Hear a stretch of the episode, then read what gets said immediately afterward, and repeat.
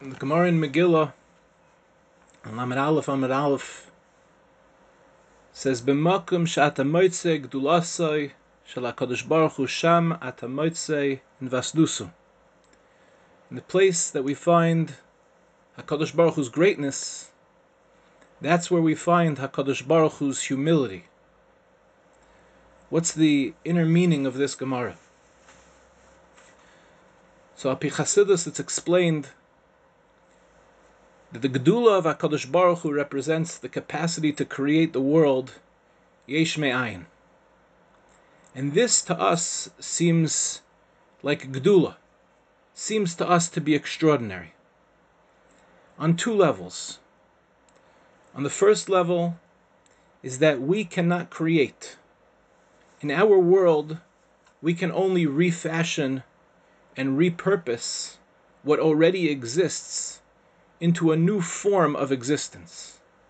But the notion of creating something yesh me'ayin is not within our domain, it's not within our capacity. On another level, we don't even have the capacity to understand what yesh me'ayin means. There's no mitzias of ayin in our world. There's no mitzias of nothing. Everything is something in this world. And so even the notion of creating something yesh me'ayin is beyond human capacity to understand. And therefore, when we think about creation from the perspective of humanity, we see HaKadosh Baruch Hu's Gedula. We see this exceptional greatness, that he can create something yesh me'ayin, that he does understand the world of ayin that we cannot even begin to touch. And yet, for HaKadosh Baruch Hu, this is not greatness at all, says the Gemara.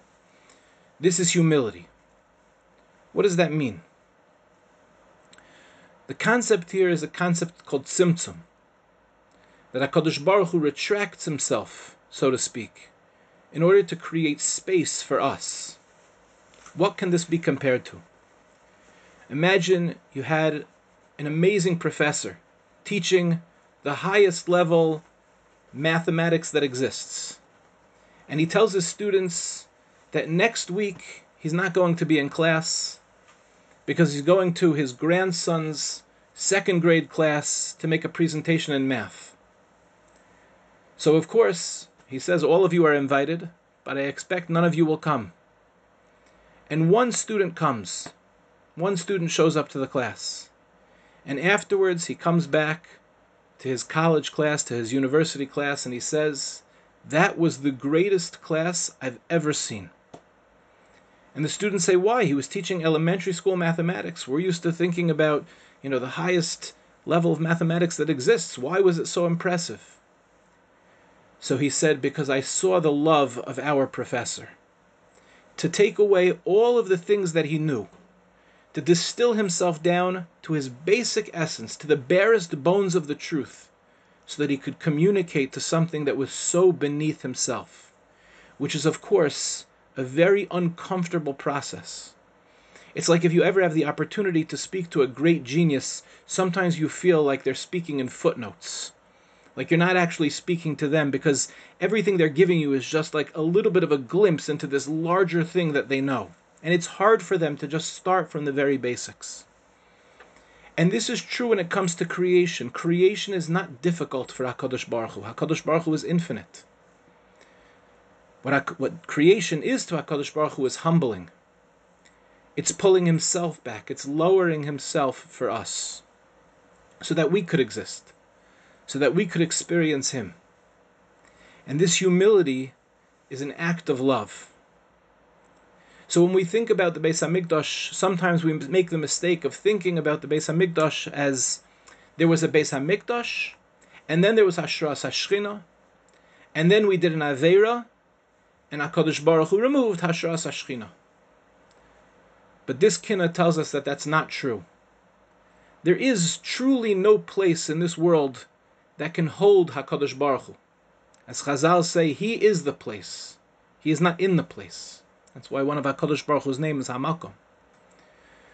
And since there is no place that can contain HaKadosh Baruch Hu, how should we see the existence of the Beis HaMikdash?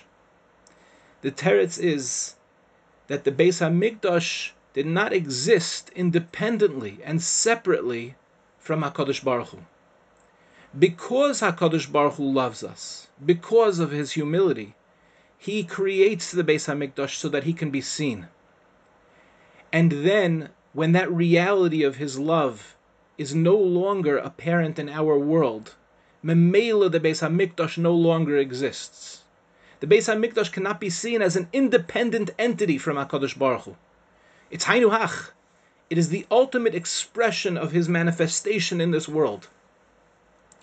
And therefore, the loss of the Beis Hamikdash is not merely the loss of brick and mortar, and it's not merely the loss of a national center that Klal Yisrael would gather in to serve Hakadosh Baruch Hu, but it's the fundamental break in the relationship itself. It's the expression that Hakadosh Baruch Hu's love is withheld from us, and that is the most painful feeling in the world. To know that the person that we love most in the world doesn't love us, or has concealed their love for us, or is no longer revealing their love to us in a way that we can experience it, it leaves us feeling alone. It leaves us feeling terrified. It leaves us feeling anxious about the future of what life will be like without this person in our lives. And this is the feeling that comes along with the destruction of the Beis Hamikdash. We don't mourn the loss of a building, we mourn the loss of God's love. And therefore we ask HaKadosh Baruch Hu to love us again.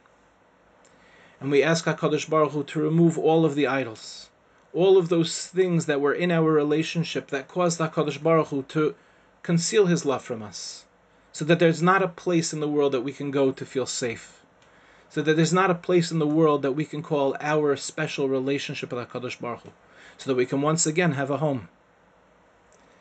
And so this kina is at once exceptionally sad and exceptionally inspiring. And on the one hand, it's exceptionally sad because where has the love for HaKadosh Baruch Hu gone?